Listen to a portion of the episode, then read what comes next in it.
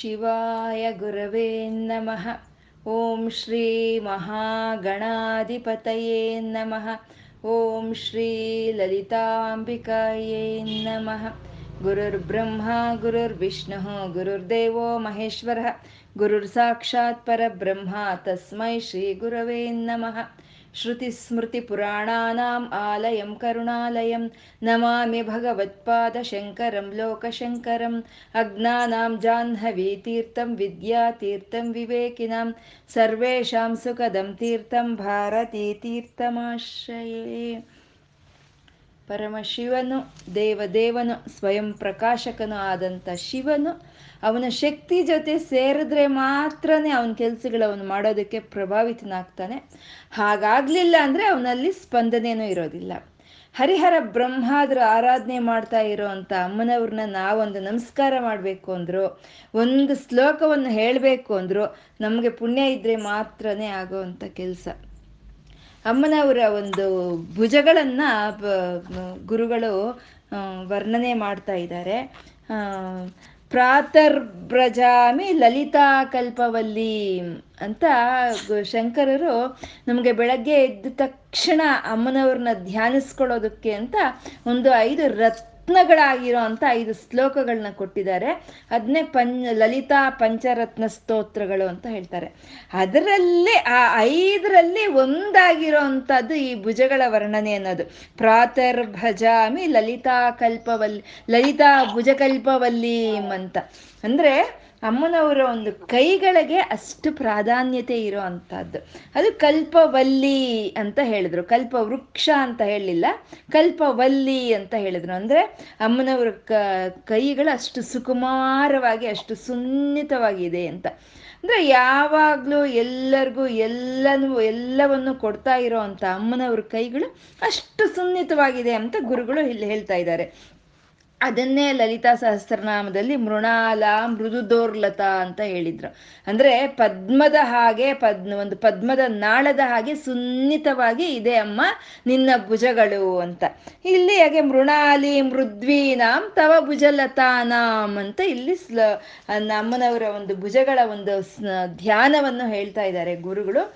ನಾಲ್ಕು ಭುಜಗಳನ್ನು, ಅಮ್ಮನವ್ರ ನಾಲ್ಕು ಭುಜಗಳನ್ನು ನಾವು ನಿರಂತರವಾಗಿ ಯಾವಾಗಲೂ ಧ್ಯಾನಿಸ್ತೀವಿ.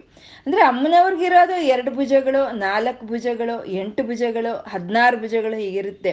ಆದರೆ ನಾವು ಸಾಮಾನ್ಯ ಧ್ಯಾನ ಮಾಡೋದು ಅಮ್ಮನವ್ರ ನಾಲ್ಕು ಭುಜಗಳನ್ನು ಧ್ಯಾನಿಸ್ತೀವಿ. ಯಾಕೆ ಅಂದರೆ ಅಮ್ಮ ನಮಗೆ ನಾಲ್ಕು ಕೈಯಗಳಿಂದ ನಮಗೆ ಬೇಕಾದಾಗ ನಮಗೆ ಆ ನಾಲ್ಕು ಪುರುಷಾರ್ಥಗಳನ್ನು ಕೊಡಲಿ ಅಂತ. ಧರ್ಮಾರ್ಥ, ಕಾಮ, ಮೋಕ್ಷಗಳನ್ನು ಅಮ್ಮನವರು ಸಂಪೂರ್ಣವಾಗಿ ನಮ್ಗೆ ಕೊಡಲಿ ಅಂತ ಹೇಳಿ ನಾವು ಅಮ್ಮನವ್ರ ನಾಲ್ಕು ಕೈಗಳನ್ನು ನಾವು ಧ್ಯಾನ ಮಾಡೋ ಅಂಥದ್ದು. ಹಾಗೆ ಅಮ್ಮನವರ ಒಂದು ಕಂಠವನ್ನು ವರ್ಣಿಸಿದ್ರು. ಅಮ್ಮ, ಲಲಿತಮ್ಮನವರ ಒಂದು ಮುಖ ಅನ್ನೋದು ಒಂದು ಪದ್ಮವಾದರೆ ಆ ಕಂಠ ಅನ್ನೋದು ಆ ಪದ್ಮಕ್ಕಿರೋ ಅಂಥ ಒಂದು ನಾಳ ಅದು ತಾವರೆ ದಂಟುನ ಹಾಗೆ ಇದೆ ಅನ್ನೋದನ್ನ ಗುರುಗಳು ನಮಗೆ ವರ್ಣನೆ ಮಾಡಿದ್ರು. ಆಮೇಲೆ ಆ ಕಂಠದ ಮೇಲೆ ಮೂರು ಗೆರೆಗಳಿರುತ್ತೆ. ಅದು ಪದ್ಮಿನಿ ಜಾತಿ ಸ್ತ್ರೀ ಲಕ್ಷಣ ಅಂದ್ರೆ ಸರ್ವ ಸಾಮುದ್ರಿಕ ಲಕ್ಷಣಗಳಿಂದ ಇರೋ ಅಂತ ಸುಲಕ್ಷಣವಾದಂಥ ವಿಗ್ರಹ ಅಮ್ಮನವ್ರದ್ದು ಆ ಕಂಠದ ಮೇಲೆ ಮೂರು ಗೆರೆಗಳು ಇದೆ ಹಾಗೆ ಅಂತಂದ್ರೆ, ಆ ಕಂಠ ಎಂಥ ಕಂಠ ಅದು? ನಾನಾ ವಿಧವಾದ ರಾಗಗಳಿಗೆ ಅದು ನಿವಾಸವಾಗಿರುವಂಥ ಕಂಠ ಅದು. ಹಾಗೆ ನಾನಾ ವಿಧವಾದ ರಾಗಗಳಿಗೆ ನಿವಾಸವಾಗಿರುವಂತ ಕಂಠ, ಆ ಕಂಠದಲ್ಲಿ ಇರೋ ಅಂಥ ಒಂದು ಷಡ್ಜ, ಪಂಚಮ, ಗಾಂಧಾರ ಶ್ರುತಿಗಳನ್ನು ಮತ್ತು ಗತಿ, ಗಮಕ ಗೀತೆಗಳನ್ನು ಸೂಚನೆ ಮಾಡ್ತಾ ಇದೆ ಅಮ್ಮ ನಿನ್ನ ಕಂಠದ ಮೇಲೆ ಇರೋ ಮೂರು ಗೆರೆಗಳು ಅಂತ ಶಂಕರರು ವರ್ಣನೆ ಮಾಡಿದ್ರು. ಮತ್ತೆ ಅಮ್ಮನವರ ಒಂದು ಸ ಮಾಂಗಲ್ಯ ಅನ್ನೋದು ಅದು ಯಾವಾಗಲೂ ಅಮ್ಮನವ್ರ ಒಳಗೆ ಹಾಕ್ಕೊಂಡಿರ್ತಾರೆ. ಅದನ್ನ ನಾವು ಧ್ಯಾನಿಸ್ಬೇಕು ಅಂತಂದ್ರೆ ಹೇಗೆ? ಅಂದ್ರೆ ಅದು ಮೂರು ಒಂದು ಮೂರು ಎಳೆಗಳ ಎಳೆಗಳಾಗಿರೋ ಅಂತ ಒಂದು ಮಂಗಳ ಸೂತ್ರವನ್ನ ಮಹೇಶ್ವರನು ಅಮ್ಮನವರ ಒಂದು ಕಂಠದಲ್ಲಿ ಮೂರು ಗಂಟನ್ನು ಹಾಕಿರ್ತಾನೆ ಅಂತ. ಹಾಗೆ ಆ ಮೂರು ನೀವು ನಿನ್ನ ಒಂದು ಮಂಗಳಸೂತ್ರ ನಮಗೆ ಕಾಣಿಸ್ತಾ ಇಲ್ಲ ನೋಡೋದು. ನಿನ್ನ ಕಾಣಿಸ್ದಲೇ ನಮಗೆ ನೀನು ಒಳಗಡೆ ಹಾಕ್ಕೊಂಡಿದೀಯಲ್ಲ ಆ ಮಂಗಳಸೂತ್ರ ಮೂರು ಎಳೆಗಳಾಗಿದೆ. ಅದನ್ನ ಮೂರು ಗಂಟುಗಳಾಕಿ ಹಾಕಿದಾನೆ. ಆ ಕಾಮೇಶ್ವರ ಬದ್ಧ ಮಾಂಗಲ್ಯ ಸ್ತೂತ್ರ ಶೋಭಿತ ಕಂದರ ಅಂತ ಅವರು ಸಹಸ್ರನಾಮದಲ್ಲಿ ಹೇಳಿದಾಗ ಆ ಮೂರನ್ನ ಸಂಕೇತ ಮಾಡ್ತಾ ಇದೀಯಮ್ಮ, ನಿನ್ನ ಕಂಠದಲ್ಲಿ ಮೂರು ರೇಖೆಗಳು ಅಂತ ಗುರುಗಳು ಅಷ್ಟು ಅದ್ಭುತವಾಗಿ ಅಮ್ಮನವರ ಒಂದು ಕಂಠದ ಮೇಲೆ ಇರೋವಂಥ ಒಂದು ಗೆರೆಗಳನ್ನ ವರ್ಣನೆ ಮಾಡಿದ್ರು. ಮತ್ತೆ ಅಮ್ಮನವರ ವಕ್ಷ ಸಂಪದೆಯನ್ನ ಒಂದು ನಾಲ್ಕು ಶ್ಲೋಕಗಳಲ್ಲಿ ಗುರುಗಳು ವರ್ಣನೆ ಮಾಡ್ತಾ ಇದ್ದಾರೆ. ನಾವು ಹೋದ್ವಾರ ಎರಡು ಶ್ಲೋಕಗಳನ್ನು ಹೇಳ್ಕೊಂಡ್ವಿ. ಇವತ್ತು ಇನ್ನು ಮುಂದಿನ ಶ್ಲೋಕ ಹೇಳಿ ಸುಮ. ಸ್ತಂಬೇರ ಪ್ರಕೃತಿ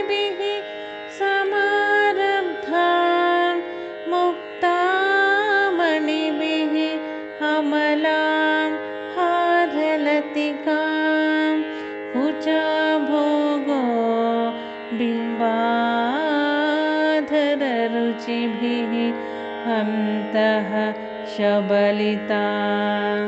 प्रतापव्यामिश्रां पुरदमयितुः मिश्रां पुरदमयितु कीतिमिवदे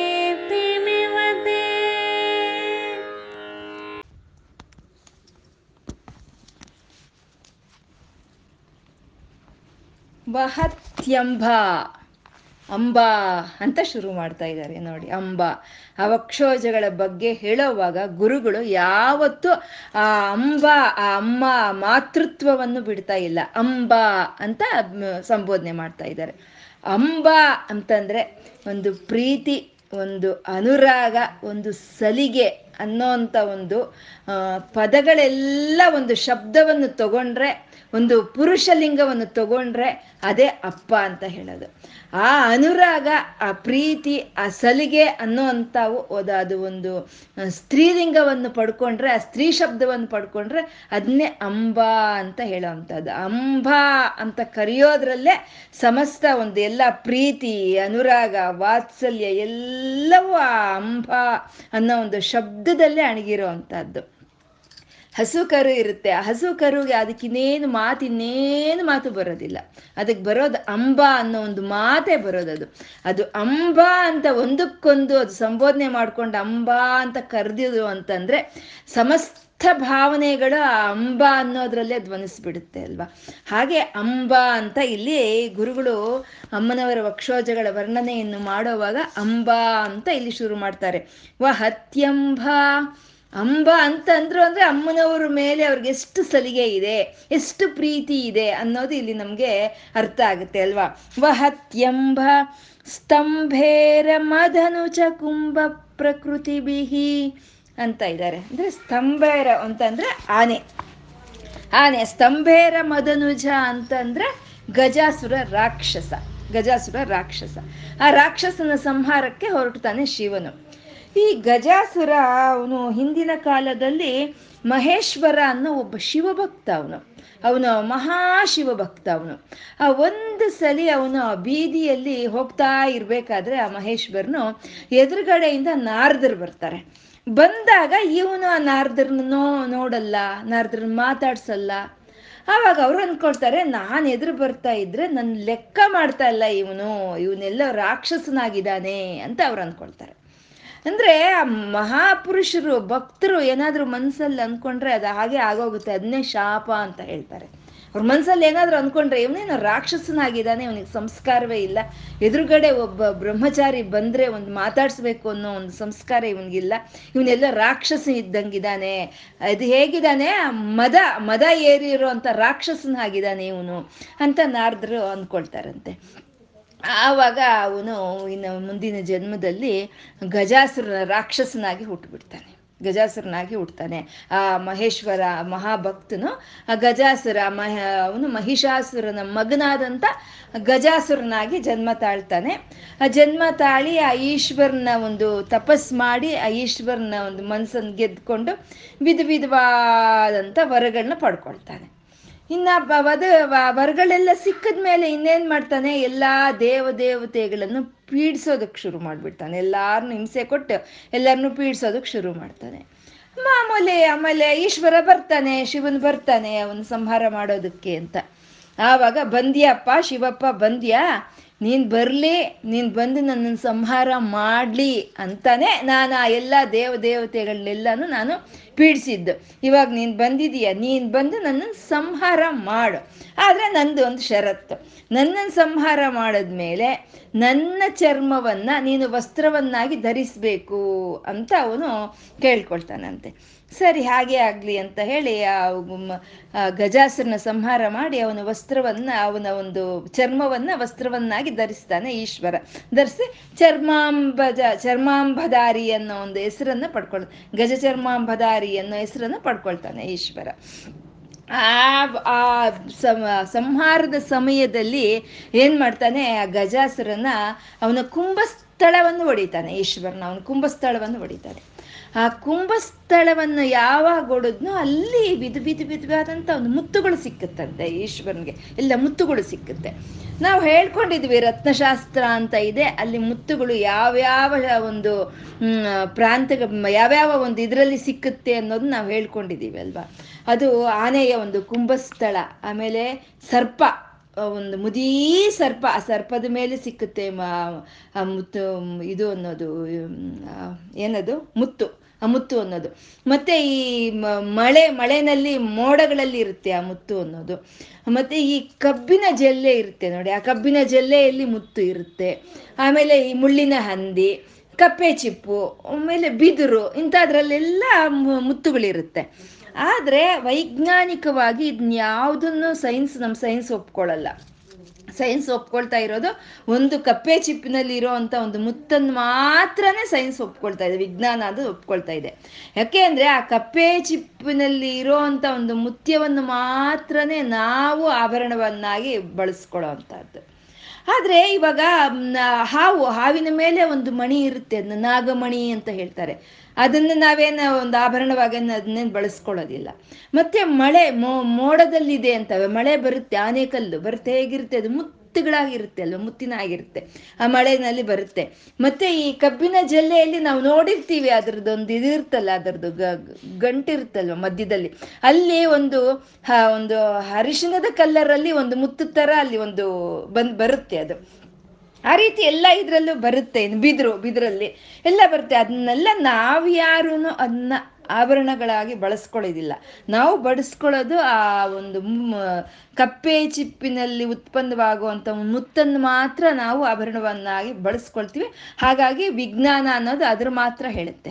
ಆದರೆ ಅಮ್ಮನವರು ಪ್ರಕೃತಿ ದೇವತೆ, ಈ ನಾವು ಇವಾಗ ಹೇಳ್ಕೊಂಡಿರೋ ಎಲ್ಲ ಮುತ್ತುಗಳನ್ನು ಅಮ್ಮನವರು ಆಭರಣಗಳಾಗಿ ಹಾಕ್ಕೊಳ್ತಾರಂತೆ ಅಮ್ಮನವರು. ಆ ಪ್ರಕೃತಿ ದೇವತೆ ಅದೇ ಅಮ್ಮನವರು. ಆ, ಕ, ತಾರಕ ಗಜಾಸುರನ ಸಂಹಾರ ಒಂದು ಆ- ಕುಂಭಸ್ಥಳವನ್ನು ಒಡೆದು ಈಶ್ವರನು ಅಲ್ಲಿರುವಂಥ ಮುತ್ತುಗಳನ್ನು ತಗೊಳ್ತಾನೆ. ತಗೊಂಡು ಏನ್ ಮಾಡ್ತಾನೆ, ಸಾಮಾನ್ಯ ಯುದ್ಧದಲ್ಲಿ ಸೋತೋದ್ರೆ ಆ ಸೋತೋಗಿರೋ ಅಂಥವ್ರು ಆನೆ, ಅಶ್ವ, ಭೂಮಿ, ದನ, ಧಾನ್ಯ, ಬಂಗಾರ ಮತ್ತೆ ಹೆಂಗಸರು, ಅವ್ರಿಗೆ ಸಂಬಂಧಪಟ್ಟಿರುವಂಥ ಹೆಂಗಸರು, ಅವರೆಲ್ಲ ಯಾರು ಗೆಲ್ತಾರೋ ಅವ್ರಿಗೆ ಸ್ವಾಧೀನವಾಗಿ ಹೋಗುತ್ತಂತೆ ಎಲ್ಲನೂ. ಆವಾಗ ಏನು ಮಾಡ್ತಾರೆ ಅವರು ಅದನ್ನೆಲ್ಲ ತಗೊಂಡೋಗಿ ಅಲ್ಲಿ ಮನೆಯಲ್ಲಿ ಅಲಂಕಾರ ವಸ್ತ್ರಗಳನ್ನಾಗಿ, ವ- ವಸ್ತುಗಳನ್ನಾಗಿ ಉಪಯೋಗಿಸ್ಕೊಳ್ತಾರೆ. ಅವ್ರಿಗೆ ಯಾರಿಗಿಷ್ಟವೋ ಅದನ್ನ ತಗೊಂಡೋಗಿ ಇದಕ್ಕೆ ಕೊಡ್ತಾರಂತೆ ಆ ಯುದ್ಧದಲ್ಲಿ ಗೆದ್ದವರು ಅನ್ನೋದು. ಇವಾಗ ನಾವಂದ್ರೆ ನಾವು ಎಲ್ಲಾದ್ರೂ ಹೋಗ್ತೀವಿ. ನಾವೇನು ಯುದ್ಧಕ್ಕೆ ಹೋಗೋರು ಅಲ್ಲ ಯುದ್ಧಕ್ಕೆ ಹೋದ್ರೆ ಗೆಲ್ಲೋರು ಅಲ್ಲ ನಾವು. ನಾವು ಎಲ್ಲಾದ್ರೂ ಹೋಗಿರ್ತೀವಿ, ಎಲ್ಲಾದ್ರೂ ಒಂದು ಪ್ರದೇಶಗಳಿಗೆ, ಒಂದು ತೀರ್ಥಯಾತ್ರೆಗಳಿಗೆ ಒಂದು ಹೋದಾಗ ಅಲ್ಲಿ ಏನಿರುತ್ತೋ ಅದನ್ನ ಗುರ್ತಕ್ಕೆ ನಾವು ತಗೊಂಡ್ ಬರ್ತೀವಲ್ವಾ? ಗುರ್ತಕ್ಕೆ ತಗೊಂಡ್ ಬರ್ತೀವಿ ಹಾಕ್ಕೊಳ್ತೀವಿ ಅಲಂಕಾರವಾಗಿ ಮನೆಯಲ್ಲಿ ಹಾಕ್ಕೊಳ್ತೀವಿ ನಮ್ಗೆ ಯಾರಿಗೆ ಇಷ್ಟನೋ ಅವ್ರಿಗೆ ಕೊಡ್ತೀವಿ ಅಲ್ವಾ? ಹಾಗೇನೆ ಆದ್ರೆ ಪರಮಶಿವ ಎಲ್ಲ ಮುತ್ತುಗಳನ್ನು ಎಲ್ಲ ತಗೊಂಡಂತ. ಅದು ಎಲ್ಲವೂ ಅವನ ಅವನ ಗಜಾಸನಿಗೆ ಸಂಬಂಧಪಟ್ಟಿದ್ದೆಲ್ಲ ಈಶ್ವರನಿಗೆ ಇದು ವಿರಾಟ್ ಪರ್ವದಲ್ಲಿ ಉತ್ತರ ಕುಮಾರನು ಉತ್ತರ ಗೋಗ್ರಹಣ ಒಂದು ಘಟ್ಟದಲ್ಲಿ, ಆ, ಕೌರವ್ರ ಮೇಲೆ ಯುದ್ಧಕ್ಕೆ ಹೋಗುವಾಗ ಅವನ ತಂಗಿ, ಆ, ಉತ್ತರ ಕುಮಾರನ ತಂಗಿ ಉತ್ತರ ಹೇಳ್ತಾಳೆ, ಅಣ್ಣ, ನೀನು ಯುದ್ಧದಲ್ಲಿ ಗೆದ್ದು ನೀನು ಅವ್ರ ತಲೆಗೆ ಸುತ್ಕೊಂಡಿರ್ತಾರಲ್ಲ, ತಲೆ ಪೇಟ. ಅದನ್ನ ತಗೊಂಡ್ ಬಾ ನನ್ನ ಬೊಂಬೆಗಳಿಗೆ ಅಲಂಕಾರ ವಸ್ತ್ರಗಳನ್ನಾಗಿ ಮಾಡ್ಕೊಳ್ತೀನಿ, ಅಂತ ಹೇಳ್ತಾಳಂತೆ. ಅಂದ್ರೆ ಗೆದ್ಕೊಂಡ್ ಬಾ ನೀನು ಅಂತ ಹೇಳೋದು. ಯಾರು ಗೆಲ್ತಾರೋ ಅವ್ರಿಗೆ ಆ ಸೋತೋರ್ ಸಮಸ್ತವೂ ಅವ್ರ ಅಧೀನ ಆಗೋಗುತ್ತೆ.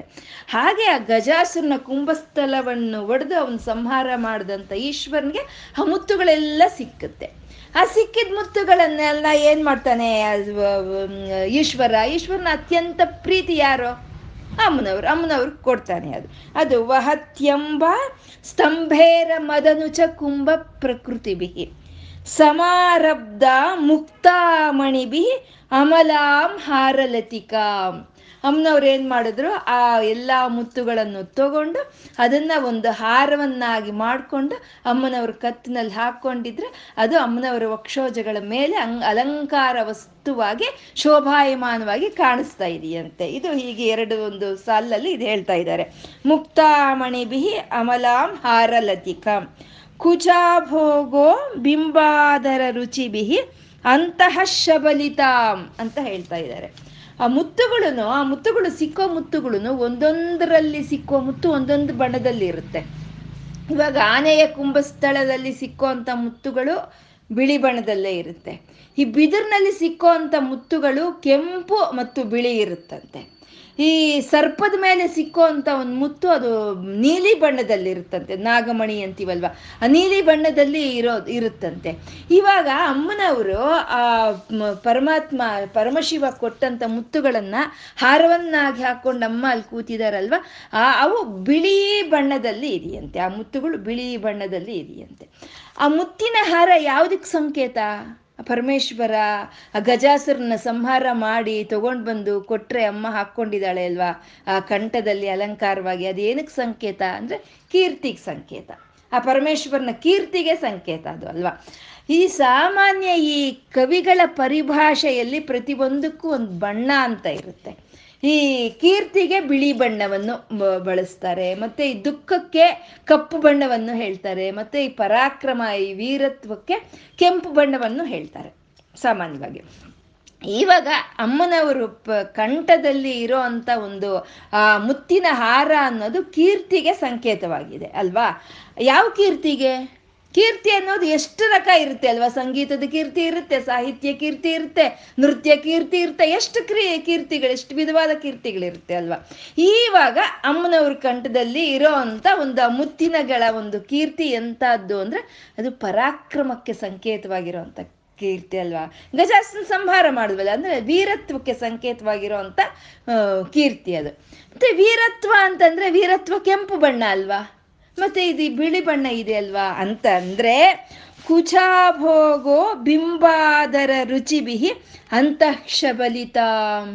ಆ ಗಜಾಸುರನ ಕುಂಭಸ್ಥಳವನ್ನು ಒಡೆದು ಆ ಪರಮಾತ್ಮ ಮುತ್ತುಗಳನ್ನು ತಂದುಕೊಟ್ರೆ ಅಮ್ಮನವರ ಹಾರವನ್ನು ಹಾಗೆ ಹಾಕ್ಕೊಂಡಿದ್ರೆ, ಕುಚಾಭೋಗೋ ವಕ್ಷೋಜಗಳ ಮೇಲೆ ಹಾಕ್ಕೊಂಡಿದ್ರೆ ಅದು ಬಿಳಿ ಬಣ್ಣದಲ್ಲಿ ಇದೆ. ಆದರೆ ಅಮ್ಮನವರು ತುಟಿ ಮೇಲೆ ಇರೋ ಅಂತ ಒಂದು ಬಿಂಬಾದರ. ಅಂದ್ರೆ ಆ ಕೆಂಪು ಬಣ್ಣ ಅನ್ನೋದು ಆ ಬಿಳಿ ಮುತ್ತುಗಳ ಮೇಲೆ ಪ್ರತಿಬಿಂಬಿಸ್ತಾ ಇದೆಯಂತೆ. ಆ ಪ್ರತಿಬಿಂಬ ಮುತ್ತಿದ ಮೇಲೆ ಅಂತರ್ಶಭದಿತ ಅದ್ರ ಒಳಗೆ ಅಮ್ಮನವರ ತುಟಿ ಮೇಲೆ ಇರೋ ಅಂತ ಅರುಣ ವರ್ಣ ಅನ್ನೋದು ಆ ಬಿಳಿ ಬಣ್ಣದ ಮುತ್ತುಗಳ ಮೇಲೆ ಪ್ರತಿಬಿಂಬಿಸ್ತಾ ಇದೆಯಂತೆ ಅದು. ಪ್ರತಾಪವ್ಯಾ ಮಿಶ್ರ ಪುರದಮಯಿತು ಕೀರ್ತಿಮಿವತೆ. ಅಂತ ಇದ್ದಾರೆ. ಅಂದ್ರೆ ಆ ಪ್ರತಾಪ, ಆ ಕೀರ್ತಿ ಎರಡೂ ಎರಡೂ ಸೇರಿ ಹೋಗೋಗಿದೆಯಂತೆ. ಆ ಪ್ರ, ಕೀರ್ತಿ ಅನ್ನೋದು ಬಿಳಿ ಬಣ್ಣ, ಪ್ರತಾಪ ಅನ್ನೋದು ಕೆಂಪು ಬಣ್ಣ, ಅವೆರಡೂ ಪೂರ್ತಿ ಸೇರಿ ಹೋಗೋಗಿದೆಯಮ್ಮ ಅಂತ ಇಲ್ಲಿಗೆ ಗುರುಗಳು ವರ್ಣನೆ ಮಾಡ್ತಾ ಇದ್ದಾರೆ. ಪ್ರತಾಪ ವ್ಯಾಮಿಶ್ರಾಮ್ ಪುರದಮಯಿತು ಕೀರ್ತಿಮಿವತೆ. ಬಂದವ್ರಿಗೆಲ್ಲನೂ ಅಮ್ಮ ತೋರಿಸ್ತಾ ಇದ್ದಾಳಂತೆ. ನೋಡು, ಇದು ಗಜಾಸನ ಸಂಹಾರ ಮಾಡ್ದ ನನ್ನ ಪರಮಶಿವ ಆವಾಗ ತಂದುಕೊಟ್ಟಿದ್ದ ಹಾರ ಇದು ಅಂತ ಎಲ್ಲರಿಗೂ ಪ್ರೀತಿಯಿಂದ, ಹೆಮ್ಮೆಯಿಂದ ಆ ಕೀರ್ತಿಯನ್ನ, ಪರಾಕ್ರಮವನ್ನ ಅಮ್ಮನವರು ಚಾಟಿ ಚಾಟಿ ಚಾಟಿ ಹೇಳ್ತಾ ಇದ್ದಾರೆ ಅಂತೆ. ಅದನ್ನ ಗುರುಗಳು ಇಲ್ಲಿ ಹೇಳ್ತಾ ಇದ್ದಾರೆ. ಮತ್ತೆ ಇಲ್ಲಿ ಪುರದಮಯಿತುಹು ಅಂತಂದ್ರು.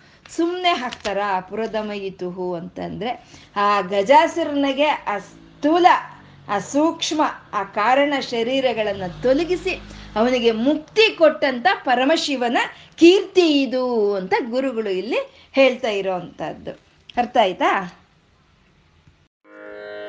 ಧರ ಧರಣಿಧರ ಕನ್ಯೆ, ಹೃದಯತಃ ಪಯಃ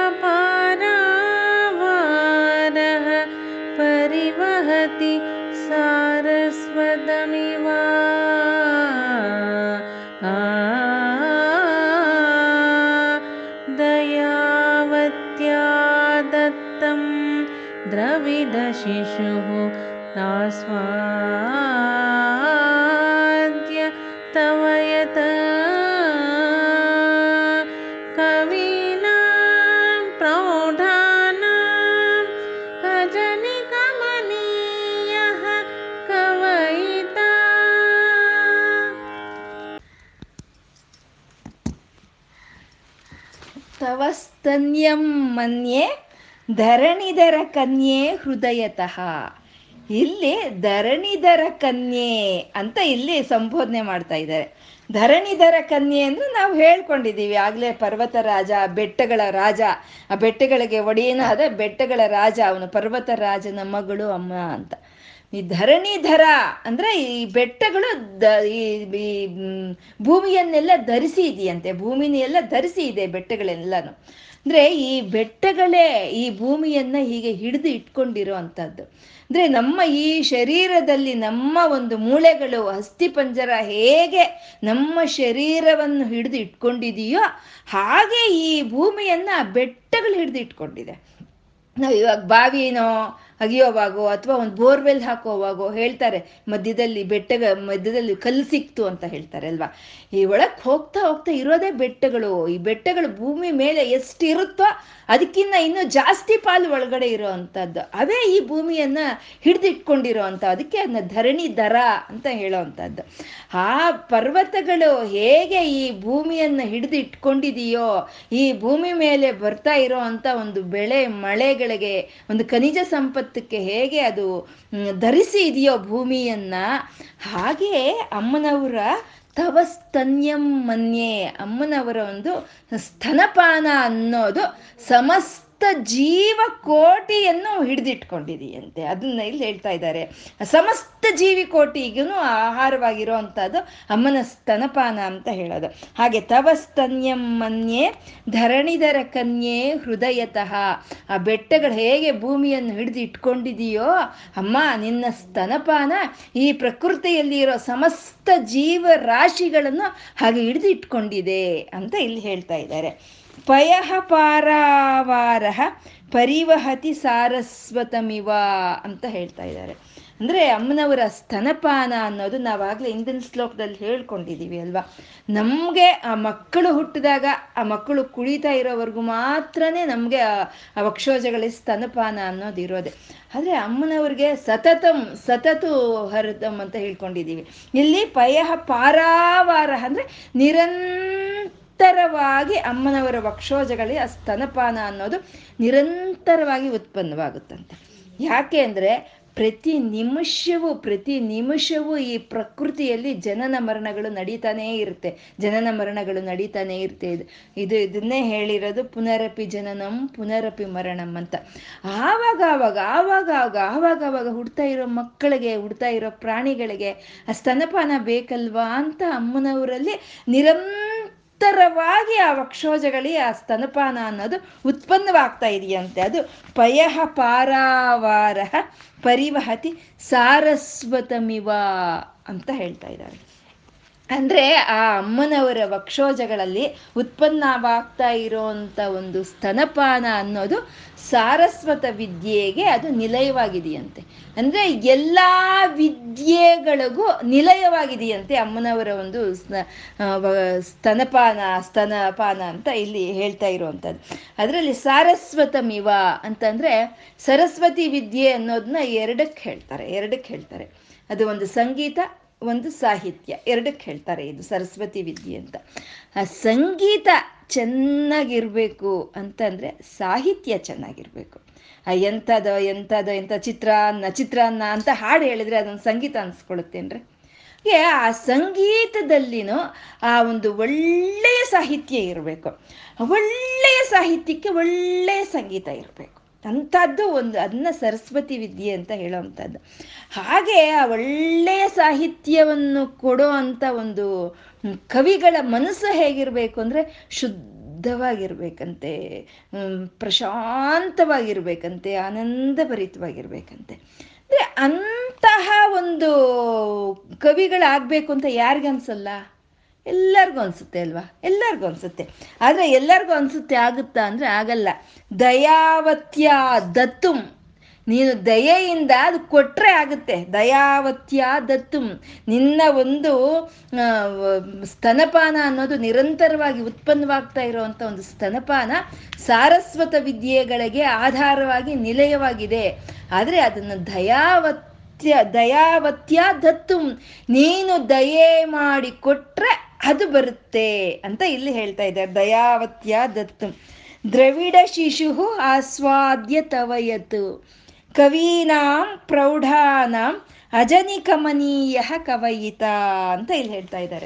ಅಂದ್ರೆ ಅಮ್ಮನವರ ಒಂದು ಒಂದು ದಯೆಯಿಂದ ಆ ಸ್ತನಪಾನವನ್ನು ಮಾಡಿಸಿದಂಥ ದ್ರವಿಡ ಶಿಶು ಅವನು ಪ್ರೌಢ ಕವಿಯಾದ ಅಮ್ಮ ಅಂತ ಹೇಳ್ತಾ ಇದ್ದಾರೆ. ಪ್ರೌಢ ಕವಿಯಾದ ಅಂತ ಹೇಳಿ ಅಂದ್ರೆ ಯಾರು ಒಂದು ಒಳ್ಳೆಯ ಕವಿಯರೋ ಅವ್ರನ್ನ ನಾವೇನಂತ ಹೇಳ್ತೀವಿ? ಒಳ್ಳೆಯ ಜ್ಞಾನ ಇರೋರ್ನ ಏನಂತ ಹೇಳ್ತೀವಿ?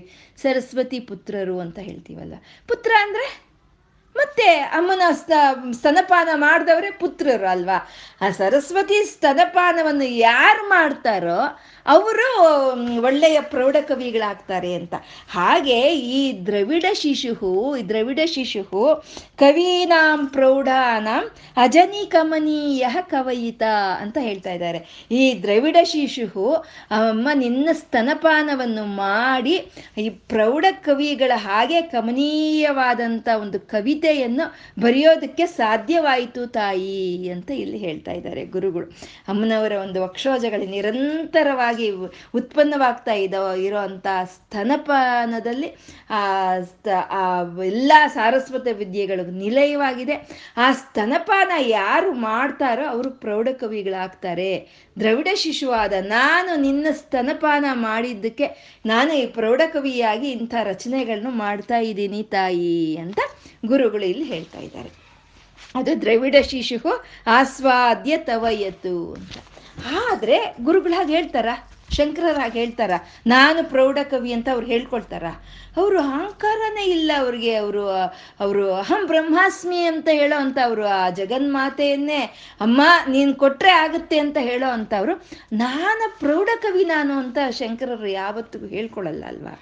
ಅವ್ರು ಇಷ್ಟಕ್ಕೂ ಹೇಳ್ಕೊಂಡಿರೋದಾದ್ರು ಏನು ಅವರು? ಸ್ಮೃತವು ಶಾಸ್ತ್ರೇ ವೈದ್ಯೆ, ಶಕುನ ಕವಿತಾ ಗಾನ ಫಣಿತವು ಪುರಾಣೆ ಮಂತ್ರೇವ ಸ್ತುತಿ ನಟನ ಹಾಸ್ಯೇಷ್ಟ ಅಚತುರಹ ಆ ವೇದದಲ್ಲಾಗ್ಬೋದು ವೈದ್ಯದಲ್ಲಾಗ್ಬೋದು, ಗಾನದಲ್ಲಾಗ್ಬೋದು, ಸಂಗೀತದಲ್ಲಾಗ್ಬೋದು, ಪುರಾಣದಲ್ಲಾಗ್ಬೋದು, ಶಕನದಲ್ಲಾಗ್ಬೋದು, ಕೊನೆಗೆ ಹಾಸ್ಯದಲ್ಲಾಗ್ಬೋದು. ಅಮ್ಮ ನಾನು ಅಚತುರನಮ್ಮ ನಾನು, ನನಗೆ ಯಾವ ಬುದ್ಧಿನೂ ಇಲ್ಲ ತಾಯಿ. ಅಂತ ಹೇಳಿದಂಥ ಶಂಕರರು ನಾನು ಪ್ರೌಢ ಪ್ರೌಢ ಕವಿ ಅಂತ ಅವ್ರು ಹೇಳ್ಕೊಳ್ತಾರ? ಹೇಳ್ಕೊಳಲ್ಲ ಅಲ್ವಾ? ಆದರೆ ಅವರೇ ಪ್ರೌಢ ಕವಿ ಅನ್ನೋದಕ್ಕೆ ಒಂದು ಶಂಕರ ವಿಜಯದಲ್ಲಿ ಒಂದು ಕತೆ ಅಂತ ಒಂದು ಇದೆಯಂತೆ. ಈ ದ್ರವಿಡ ದ್ರವಿಡ ಶಿಶುಹು ಅಂತ ಅಂದರೆ ಈ ದ್ರವಿಡ ಅನ್ನೋದನ್ನ ಈ ಈ ಪ್ರಾಂತಗಳಿಗೆ ಹೇಳ್ತಾರೆ. ಪಂಚ ದ್ರವಿಡ ಅಂತ ಹೇಳ್ತಾರೆ. ಇದು ತೆಲುಗು, ತಮಿಳು, ಕನ್ನಡ, ಮರಾಠಿ, ಮಲಯಾಳಂ ಈ ನಾಲ್ಕು ಭಾಷೆಗಳನ್ನು ದ್ರವಿಡ ಒಂದು ಭಾಷೆಗಳು ಅಂತ ಹೇಳ್ತಾರೆ. ಈ ಕೇರಳ ದೇಶದಲ್ಲಿ ಮಲಯಾಳ ದೇಶದಲ್ಲಿ ಶಿವಗುರು ಆರ್ಯಾಂಬ ಅನ್ನೋ ದಂಪತಿಗಳಿಗೆ ಜನ್ಮಿಸಿದಂಥ ಈ ಶಂಕರರು, ಅವರು ಕಾಲಡಿಯಲ್ಲಿ ಇರ್ತಾರೆ. ಅವ್ರ ತಂದೆ, ಅವರು ಶಿವಗುರು, ಅವರು ಅತ್ಯಂತ ಬಗ, ಭಕ್ತರು ಅವರು ಅಮ್ಮನವರ ಭಕ್ತರು ಅವರು. ಅವ್ರೇನು ಮಾಡ್ತಾ ಇರ್ತಾರೆ, ಪ್ರತಿ ದಿನಾನು ಪ್ರತಿ ದಿನಾನು ಅವರು ಒಂದು ಕಲಶದಲ್ಲಿ ಹಾಲು ತಗೊಂಡೋಗಿ ಅಮ್ಮನವ್ರಿಗೆ ನಿವೇದನೆ ಮಾಡಿಕೊಂಡು ಬರ್ತಾ ಇರ್ತಾರಂತೆ. ಅಮ್ಮನವ್ರಿಗೆ ನಿವೇದನೆ ಮಾಡ್ಕೊಂಡು ಬರ್ತಾ ಇರ್ತಾರೆ. ಬಂದು ಅದರಲ್ಲಿ ಕೊನೆ ಒಂದು ಸ್ವಲ್ಪ ತೀರ್ಥವನ್ನು ತಗೊಂಡು ಬಂದು ಆ ಶಂಕರರಿಗೆ ಪುಟ್ಟ ಮಗು, ಆ ಶಂಕರ. ಆ ಪುಟ್ಟ ಮಗು ಆ ಶಂಕರರಿಗೆ ಕೊಡ್ತಾ ಇರ್ತಾರಂತೆ. ಒಂದು ದಿನ ಈ ಶಿವಗುರು ಅವ್ರಿಗೆ ಬೇರೆ ಊರಿಗೆ ಹೋಗೋ ಅಂತ ಒಂದು ಕೆಲಸ ಬರುತ್ತೆ. ಅವಾಗ ಮಗು, ನಾನು ಬೇರೆ ಊರಿಗೆ ಕೆಲ್ಸದ ಮೇಲೆ ಹೋಗ್ತಾ ಇದ್ದೀನಿ ಕಂದ. ನಾನು ಬರೋವರೆಗೂ ನೀನು ಅಮ್ಮನವ್ರಿಗೆ, ಆ ಕಳಶದಲ್ಲಿ ಹಾಲು ತಗೊಂಡೋಗು, ನಿವೇದನೆ ಮಾಡು ಮಗು ಅಂತ ಹೇಳ್ಬಿಟ್ಟು ಹೋದ್ರಂತೆ ಅವ್ರು. ನಪ್ಪ ಹೇಳ್ಬಿಟ್ಟು ಹೋದ್ರಲ್ಲ ಅಂತ ಹೇಳಿ ಆ ಪುಟ್ಟ ಮಗು, ಎರಡು ವರ್ಷದ ಮಗು ಶಂಕರರು ಸ್ನಾನ ಮಾಡಿ, ಆ ಮಗುಟವನ್ನು ಸುತ್ತಕೊಂಡು, ಆ ಸ್ಫಟಿಕ ಮಾಲೆಯನ್ನು ಹಾಕ್ಕೊಂಡು ವಿಭೂತಿಯನ್ನು ಬೆಳಕೊಂಡು, ಕುಂಕುಮವನ್ನು ಇಟ್ಕೊಂಡು, ಆ ಕಲಶದಲ್ಲಿ ನೀರು ಹಾಲು ತಗೊಂಡು ಪುಟ್ಟ ಪುಟ್ಟ ಹೆಜ್ಜೆ ಇಟ್ಕೊಂಡು ದೇವಸ್ಥಾನಕ್ಕೆ ಹೋದ್ರಂತೆ, ಅಮ್ಮನವ್ರ ದೇವಸ್ಥಾನಕ್ಕೆ ಹೋದ್ರಂತೆ. ಹೋಗಿ ಆ ದೇವಸ್ಥಾನದಲ್ಲಿ ಹಾಲು ಅಲ್ಲಿ ಇಟ್ಟು, ಅಮ್ಮ, ತಗೋ, ಕುಡಿ ಅಂತ ಹೇಳಿದ್ರಂತೆ. ಪಾಪ ಎರಡು ವರ್ಷದ ಮಗು, ತುಂಬ ಅಮಾಯಕತ್ವ ಅಲ್ವಾ? ತುಂಬ ಅಮಾಯಕತ್ವ. ಅವ್ರೇನು ಅನ್ಕೊಂಡಿರ್ತಾರೆ? ನಾವು ಕೊಡೋ ಹಾಲು ಅಮ್ಮ ಕುಡಿತಾಳೆ ಅಂತ ಗಟ್ಟಿಯಾಗಿ ನಂಬಿರ್ತಾರೆ ಅವರು. ನಾವಾದ್ರೆ ಬುದ್ಧಿಮಂತರು, ಅಯ್ಯೋ, ದೇವ್ರು ಹೆಂಗೂ ಕುಡಿಯಲ್ಲ ಅಂತ ನಮ್ಗೆ ಗೊತ್ತಿದ್ದು ನಾವು ಹಾಲನ್ನು ನಿವೇದನೆ ಮಾಡ್ತೀವಿ ಅಲ್ವೇ? ಆದರೆ ಅವ್ರು ನಂಬಿಬಿಟ್ಟಿದ್ದಾರೆ ಇಲ್ಲ ಅಮ್ಮ ಕುಡಿಯೋದೇ ಅಂತ. ಹಾಗೆ ಕುಡಿ ನೀನು ಅಂತ ಹೇಳಿದ್ರಾಗ ಅಮ್ಮ ಬರಲ್ಲ ಬರಲ್ಲ. ಓಕೆ ಯಾಕಮ್ಮ, ಬರಲಿಲ್ಲ? ನಾನು ಹಾಲು ಕುಡಿ ಬಾ ಅಂತ ಕರೀತಾ ಇದ್ದೀನಿ. ನೀನು ಬರಲೇ ಇಲ್ವಲ್ಲಮ್ಮ? ಯಾಕಮ್ಮ? ನಿಂಗೆ ತಡ ಆಯಿತು ಅಂತನಾ? ಏನು ಮಾಡಲಿ ಅಮ್ಮ? ನಾನು ಸಣ್ಣ ಮಗು ಅಲ್ವಾ? ಈ ಮೊಗಟ ಬೇರೆ ಉಟ್ಕೊಂಡಿದ್ದೀನಿ. ಈ ಕಾಲುಗಳಿಗೆ ಬೇರೆ ಅಡ್ಡ ಬರ್ತಾ ಇದೆ. ಮತ್ತೆ ನಾನೆಲ್ಲೂ ಬಿದ್ದೋಗ್ಬಾರ್ದು. ಮತ್ತೆ ನಿನ್ನ ಹಾಲೆಲ್ಲ ಚೆಲ್ಲಬಾರ್ದು ನಾನು ಈ ರೀತಿ ತೊಗೊಂಡು ಬರೋದ್ರಲ್ಲಿ ನನಗೆ ಆಲಸ್ಯ ಆಗೋಯ್ತಮ್ಮ. ತಗೋ ಅಂತ ಕೊಡ್ತಾರಂತೆ. ಬರಲ್ಲ ಅಮ್ಮ. ಯಾಕಮ್ಮ? ಅಪ್ಪ ನಿನಗೆ ಏನೇನೋ ಮಂತ್ರಗಳೆಲ್ಲ ಹೇಳ್ತಾ, ನಿನಗೆ ಪೂಜೆ ಮಾಡ್ತಾ, ಕರೆದು ಕೊಡ್ತಾ ಇದ್ದ ಅಲ್ವಾ? ಅದಕ್ಕೆ ಕುಡಿತಾ ಇದ್ದೆ. ನಾನು ಸಣ್ಣ ಮಗು ಅಲ್ವಾ? ನಾನು ಸುಮ್ಮನೆ ನೀನು ಬಾ ಅಂತ ಕರೀತಾ ಇದ್ದೀನಿ. ಅದಕ್ಕೆ ನೀನು ಬರ್ತಾ ಇಲ್ವಾ, ಏನೋ ಅಂತ ಕರೆದ್ರಂತೆ. ಆವಾಗಲೂ ಬರಲಿಲ್ಲ ಅಮ್ಮ. ಏನು ಮಾಡ್ತಾರೆ? ಬಾಲಾನಾಂ ರೋದನಂ ಬಲಂ ಅಂತ. ಬ ಅವ್ರಿಗೆ ಅಳೋದೇ ದೊಡ್ಡ ಆಯುಧ ಅಲ್ವಾ? ಓ ಅಂತ ಅಳಕ್ಕೆ ಶುರು ಮಾಡಿಬಿಟ್ರಂತೆ ಭಕ್ತರ ಹತ್ರ ಅಮ್ಮ ಸುಮ್ಮನೆ ಇರ್ತಾಳೇನ್ರಿ? ಅವಾಗ ಬಂದ್ಲಂತೆ ಅಮ್ಮ. ಓ, ಮಗು ಅಳ್ತಾ ಇದೆ ಅಂತ. ಬಂದು ಕೊಡು ಇಲ್ಲಿ ಅಂತ ಆ ಚೊಂಬು ತಗೊಂಡು ಆ ಹಾಲನ್ನು ಪೂರ್ತಿ ಕುಡಿದ್ಬಿಟ್ಲಂತೆ ಅಮ್ಮ ಅವಾಗ. ಮತ್ತೆ ಓ, ಅಂತ ಮತ್ತೆ ಅಳಕ್ಕೆ ಶುರು ಮಾಡಿಬಿಟ್ರಂತೆ ಶಂಕರರು. ಯಾಕೆಂದ್ರೆ ದಿನ ಅಪ್ಪ ಕೊಟ್ರೆ ಕುಡಿದು ನೀನು ನಂಗೆ ಸ್ವಲ್ಪ ತೀರ್ಥವಾಗಿ ಮನೆಗೆ ಕಳಿಸ್ತಾ ಇದ್ದೆ ಅಲ್ವಾ? ಇವತ್ತು ನನಗೇನು ಉಳಿಸ್ಲೇ ಇಲ್ಲ ಇಲ್ಲ ನೀನೇ ಕುಡಿದು ಬಿಟ್ಟಿದೀಯಾ? ಅಂತ ಹೇಳಿ ಅಳಕ್ಕೆ ಶುರು ಮಾಡಿದ್ನಂತೆ. ಆವಾಗ ಅಮ್ಮನವ್ರಿಗೆ ನಗು ಬಂದು ಅಮ್ಮನವರು ಆ ಮಗುವನ್ನು ಎತ್ಕೊಂಡು ಸ್ತನಪಾನ ಮಾಡಿಸಿದ್ರಂತೆ.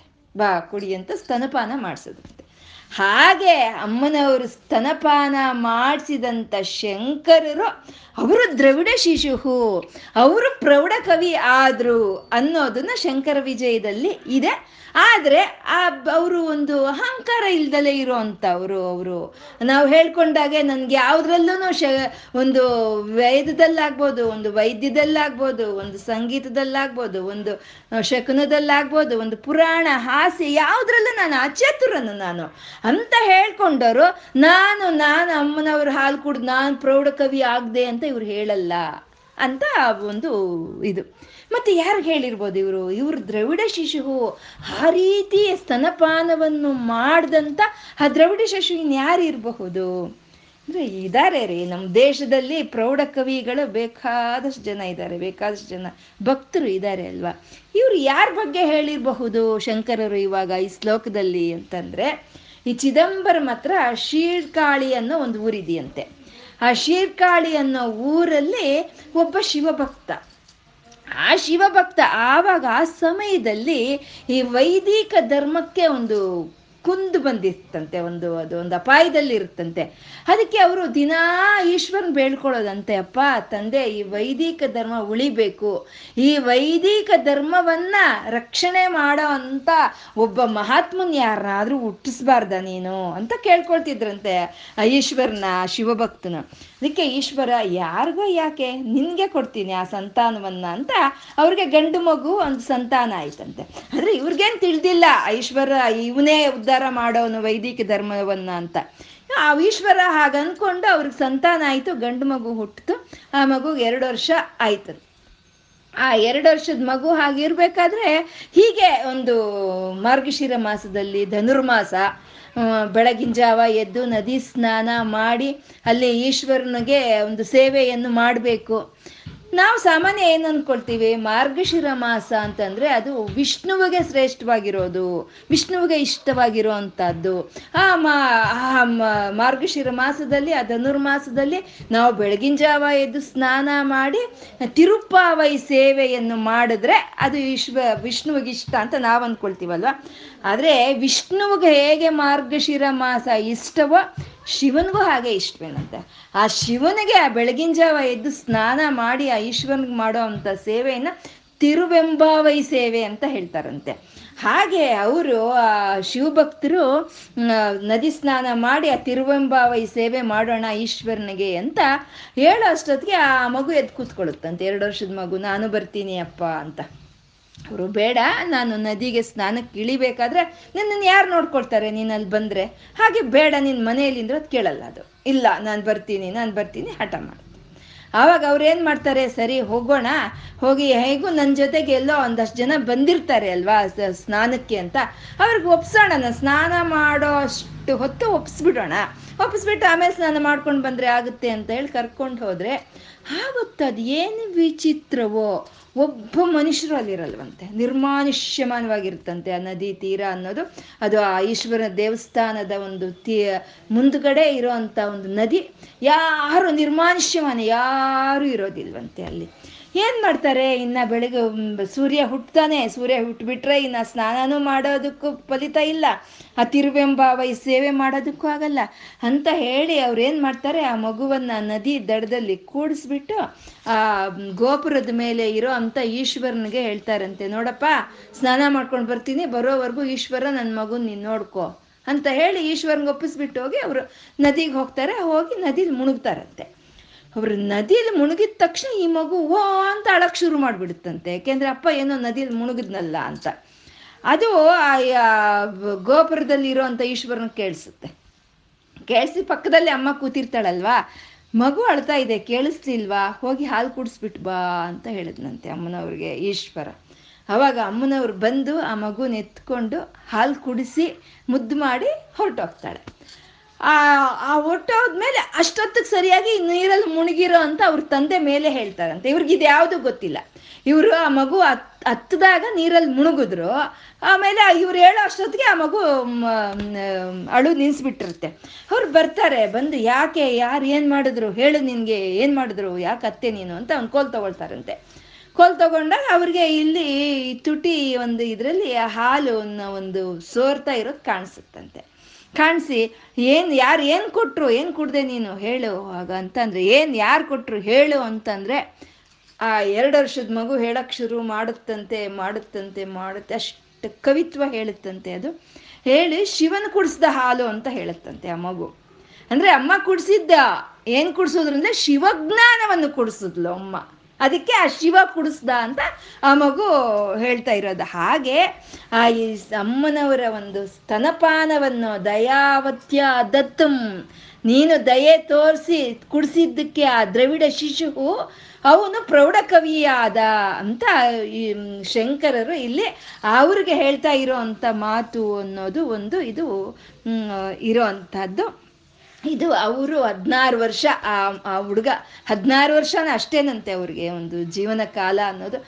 ಅದರಲ್ಲಿ ಒಂದು ಒಂದು ಅಮೃತಪ್ರಾಯವಾದಂಥ ಒಂದು ಕವಿತೆಗಳನ್ನು ರಚಿಸಿ ಅವರು ಪ್ರೌಢಕವಿ ಅನಿಸ್ಕೊಂಡು ಈ ವೈದಿಕ ಧರ್ಮವನ್ನು ಉದ್ಧಾರ ಮಾಡ್ತಾರಂತೆ. ಅವ್ರ ಹೆಸರು ತಿರುಜ್ಞಾನ ಸಂಬಂಧರ್ ಅಂತ ಅವ್ರ ಹೆಸರು, ಆ ಕವಿಗಳ ಹೆಸರು ತಿರು ತಿರುಜ್ಞಾನ ಸಂಬಂಧರ್ ಅಂತ. ಆ, ಈ ಶಂಕರರು ಅವರು ತಮಗೆ ತಾವು ಹೇಳ್ಕೊಂಡಿಲ್ಲ. ಅವರು ಸರಸ್ವತಿ ಪುತ್ರರೇ, ಅವರು ಸ್ತನಪಾನವನ್ನು ಮಾಡಿದ್ದಾರೆ. ಆದರೆ ಅವರು ಅವ್ರಿಗಾಗಿ ಹೇಳ್ಕೊಂಡಿಲ್ಲ ಇದು. ಇದು ತಿರುಜ್ಞಾನ ಸಂಬಂಧರ್ಗೆ ಹೇಳಿದ್ದಾರೆ. ಆ ದ್ರವಿಡ ಶಿಶುಹು ಅಮ್ಮನವರ ಒಂದು ಸ್ತನಪಾನವನ್ನು ಆಸ್ವಾದನೆ ಮಾಡಿ, ಪಾನ ಮಾಡಿ ಅವನು ಪ್ರೌಢ ಶಿಶುವಾದ. ಅಂತ ಗುರುಗಳು ಹೇಳಿದ್ದಾರೆ ಅನ್ನೋ ಒಂದು ಮಾತು ಇದೆಯಂತೆ. ಇವಿಬ್ರು ಬಿಟ್ಟು ಇನ್ನೊಬ್ರು ಇದ್ದಾರಂತೆ ಅಮ್ಮನವ್ರ ಸ್ತನಪಾನ ಮಾಡಿರೋ ಅಂಥವ್ರು ಇದರಲ್ಲಿ ವಿವಾದಾತ್ಮಕವಿರಬಹುದು. ಶಂಕರರೇ ಅಂತ ಹೇಳ್ಬೋದು, ಇಲ್ಲ ತಿರುಜ್ಞಾನ ಸಂಬಂಧಾರ್ ಅಂತ ಹೇಳ್ಬೋದು. ಆದರೆ ಇನ್ನೊಬ್ರಿದ್ದಾರೆ ಅವ್ರ ವಿಷಯದಲ್ಲಿ ಯಾವ ವಿವಾದಾತ್ಮಕತೆನೂ ಇಲ್ಲ. ಎಲ್ಲರೂ ಒಪ್ಪಲೇಬೇಕಾಗಿರುವಂಥದ್ದಂತೆ ಅದೇ ಸ್ಕಂದ, ಸುಬ್ರಹ್ಮಣ್ಯ. ಸುಬ್ರಹ್ಮಣ್ಯ ಅಮ್ಮನ ಸ್ತನಪಾನವನ್ನು ಮಾಡಿದಾನೆ ಅಲ್ವಾ? ಅಮ್ಮ, ಅಮ್ಮನ ಅಮ್ಮನ ಸ್ತನಪಾನವನ್ನು ಮಾಡಿದವನು ಸುಬ್ರಹ್ಮಣ್ಯ. ಅದಿಲ್ಲ ಅಂತ ಯಾರು ಹೇಳೋ ಹಾಗಿಲ್ಲ. ಮತ್ತೆ ಸುಬ್ರಹ್ಮಣ್ಯ ದ್ರವಿಡ ಶಿಶುಹು. ದ್ರವಿಡ ಶಿಶುಹು ಅಂತಂದ್ರೆ ಆ ಈಶ್ವರನ ಸರವಣದಿಂದ ದ್ರವಿಸಿ ಬಂದವನು ಅವನು ದ್ರವಿಡ ಶಿಶುಹು ಅಂತ ಅವನು. ಆ ಸರವಣದಿಂದ ಜಾರಿ ಕೆಳಗೆ ಬೀಳ್ತಾನೆ ಅವನು. ಆದ ಹಾಗಾಗಿ ಅವನು ದ್ರವಿಡ ಶಿಶುಹು ಅಂತ. ಮತ್ತೆ ಅಮ್ಮನವರ ಸ್ತನಪಾನ ಮಾಡಿದಂಥ ಸ್ಕಂದ ಆ ದ್ರವಿಡ ಶಿಶು ಎಂತ ಅವನು ಹನ್ನೆರಡು ಜನ ಶ್ರೀವಿದ್ಯಾದಿ ಗುರುಗಳಲ್ಲಿ ಅವನು ಒಬ್ಬ ಅಂತ ನಾವು ಹೇಳ್ಕೊಂಡಿದ್ದೀವಿ ಅಲ್ವಾ? ಮನು, ಸೂರ್ಯ, ಚಂದ್ರ, ಅಗ್ನಿ, ಇಂದ್ರ, ಕುಬೇರ, ಮನ್ಮಥ, ಸ್ಕಂದ, ಲೋಪಾಮುದ್ರಾದೇವಿ, ಅಗಸ್ತ್ರು ದೂರ್ವಾಸರು, ಶಿವ ಅಂತ ನಾವು ಹೇಳ್ಕೊಂಡಿದ್ದೀವಿ. ಅದರಲ್ಲಿ ಸ್ಕಂದ ಒಬ್ಬ ಅಲ್ವಾ? ಶ್ರೀವಿದ್ಯಾದಿ ಗುರು ಅಲ್ವಾ ಅವನು? ಈ ಗುರು ಗುಹಾನೇ ಅಲ್ವಾ ಮುತ್ತುಸ್ವಾಮಿ ದೀಕ್ಷಿತರಿಗೆ ಅನುಗ್ರಹಿಸಿ ಅವನ, ಅವನಲ್ಲಿ ಒಂದು ಕವಿತ್ವ ಅನ್ನೋದು ಉಟ್ಕೊಂಡು ಬರೋ ಹಾಗೆ ಮಾಡಿದ್ದು. ಹಾಗೆ ಆ ಸ್ಕಂದನು, ಅವನು, ಅವನ ಅಮ್ಮನವರ ಒಂದು ಸ್ತನಪಾನವನ್ನು ಮಾಡಿ ಅವನು ಪ್ರೌಢ ಕವಿ ಆಗಿ, ಆದ ಅಂತ ಗುರುಗಳು ಹೇಳ್ತಾ ಇದ್ದಾರೆ ಅನ್ನೋದನ್ನು ನಾವು ತಿಳ್ಕೊಬೋದು ಸ್ಕಂದ ಏನು ಸಾಮಾನ್ಯದವನು ಅಲ್ಲ ಅವನು. ಅವನಿಗೆ ಆರು ಮುಖಗಳಿದೆ ಅಂತ ಅಂದರೆ ಅದು ಬಹುಮುಖ ಪ್ರಜ್ಞಾಶಾಲಿ ಅಂತ ಮಲ್ಟಿ ಟ್ಯಾಲೆಂಟೆಡ್ ಅಂತೀವಲ್ವ ನಾವು. ಆರು ಮುಖಗಳಿರುವಂಥ ಸ್ಕಂದ ಅಂದ್ರೆ ಅವನು ಬಹುಮುಖ ಪ್ರಜ್ಞಾಶಾಲಿ. ಅವನಲ್ಲಿ ಇಲ್, ಅವನಿಗೆ ತಿಳಿದಲೇ ಅಂಥ ಒಂದು ಶಾಸ್ತ್ರವೇ, ಒಂದು ಜ್ಞಾನವೇ ಇಲ್ಲ ಅಂತ ಹೇಳೋದು. ಸಾಮಾನ್ಯ ಈ ಪ್ರೌಢ ಕವಿಗಳು ಎಲ್ಲಾನು ಯಾವುದಾದ್ರೂ ಒಂದು ಕವಿತ್ವವನ್ನು ಬರೆಯೋವಾಗ ಅಮ್ಮನವರಲ್ಲಿ, ಆ ದೇವರಲ್ಲಿ, ಆ ಪರಮಾತ್ಮನಲ್ಲಿ, ಆ ನಾರಾಯಣನಲ್ಲಿ ಕೇಳ್ಕೊಳ್ತಾರಂತೆ. ಅಪ್ಪ, ನಾನಿವಾಗ ಒಂದು ಕವಿತ್ವ ಬರೆಯೋಕೆ ಹೊರಟಿದ್ದೀನಿ ನಾನೇನೋ ವ್ಯಾಸನೂ ಅಲ್ಲ, ನಾನೇನೋ ವಾಲ್ಮೀಕಿನೂ ಅಲ್ಲ, ನಾನು ಸ್ಕಂದನೂ ಅಲ್ಲ. ನೀನೇ ದಯಾವತ್ಯ ದತ್ತು ನೀನೇ ಕೊಟ್ಟು ನನಗೆ ಇದು ಬರೆಸು ಅಂತ ಎಲ್ಲ ಕೇಳ್ಕೊಳ್ತಾರಂತೆ. ಹಾಗೆ ಆ ಅಮ್ಮನವರ ಸ್ತನಪಾನ ಮಾಡಿದಂಥವ್ರು ಸರಸ್ವತಿ ಪುತ್ರರಾಗ್ತಾರೆ ಅಂತ ಅಮ್ಮನವರ ಒಂದು ಸ್ತನಪಾನದ ಮಹತ್ವವನ್ನ ಇಲ್ಲಿ ಗುರುಗಳು ನಮಗೆ ಈ ಶ್ಲೋಕದಲ್ಲಿ ನಮಗೆ ತಿಳಿಸ್ಕೊಡ್ತಾ ಇದ್ದಾರೆ.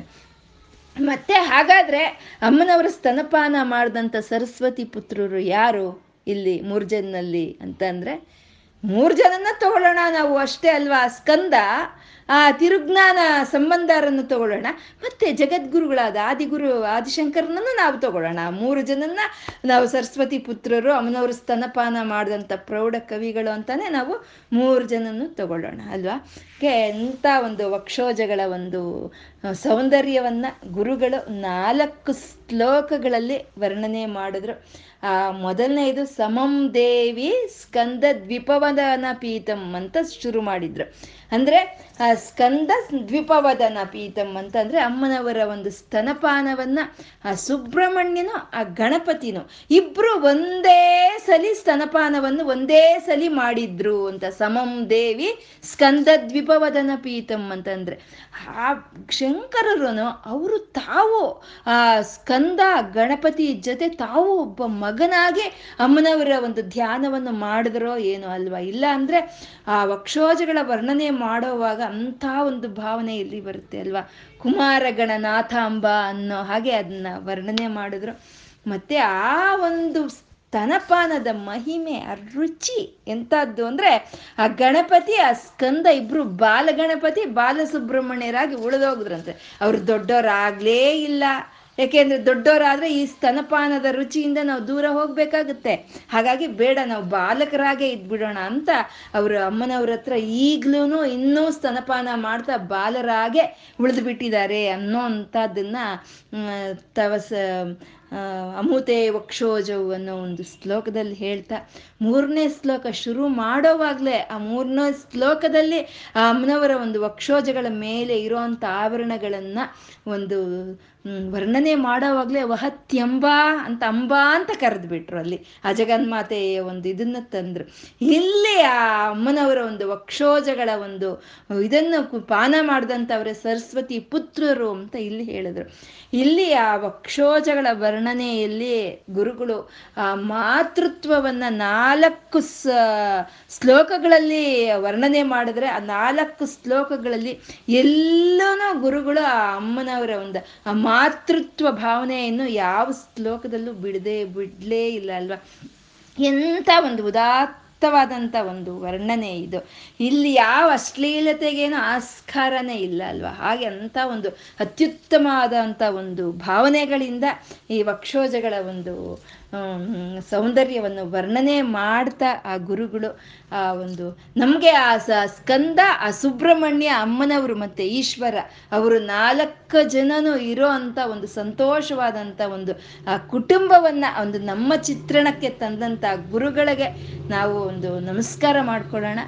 ಮತ್ತೆ ನಾವು ಸರಸ್ವತಿ ದೇವಿಯ ಒಂದು ಸ್ತನಪಾನವನ್ನು ಮಾಡ್ಕೊಂಡೇ ಬಂದಿದ್ದೀವಿ. ನಾವು ಆ ಸರಸ್ವತಿ ದೇವಿಯ ಸ್ತನಪಾನವನ್ನು ನಾವು ಮಾಡ್ಕೊಂಡು ಬಂದಿರೋದಕ್ಕೆ ನಮಗೆ ಅಂತ ಅಹಂ ಬ್ರಹ್ಮಾಸ್ಮಿ ಅಂತ ಹೇಳೋ ಅಂಥ ಗುರುಗಳು ನಮಗೆ ಸಿಕ್ಕಿರೋದು. ಆ ಗುರುಗಳಿಗೆ ನಾವು ಶಿಷ್ಯರಾಗಿರೋದಕ್ಕೆ ನಾವು ಆ ಸ್ತನಪಾನ ಮಾಡ್ಕೊಂಡು ಬಂದಿದ್ದಕ್ಕೆ ನಮಗೆ ಅವರು ಗುರುಗಳಾಗಿ ಸಿಕ್ಕಿದ್ದಾರೆ ಅಂತ ಹೇಳ್ಕೊಂಡು ಇವತ್ತು ಏನು ಹೇಳ್ಕೊಂಡಿದ್ದೀವೋ ಎಲ್ಲ ಲಲಿತಾ ಪರ ಭಟ್ಟಾರಿಕೆಗೆ ಅರ್ಪಣೆ ಮಾಡ್ಕೊಳ್ಳೋಣ. ಸರ್ವಂ ಶ್ರೀ ಲಲಿತಾರ್ಪಣ ಮಸ್ತು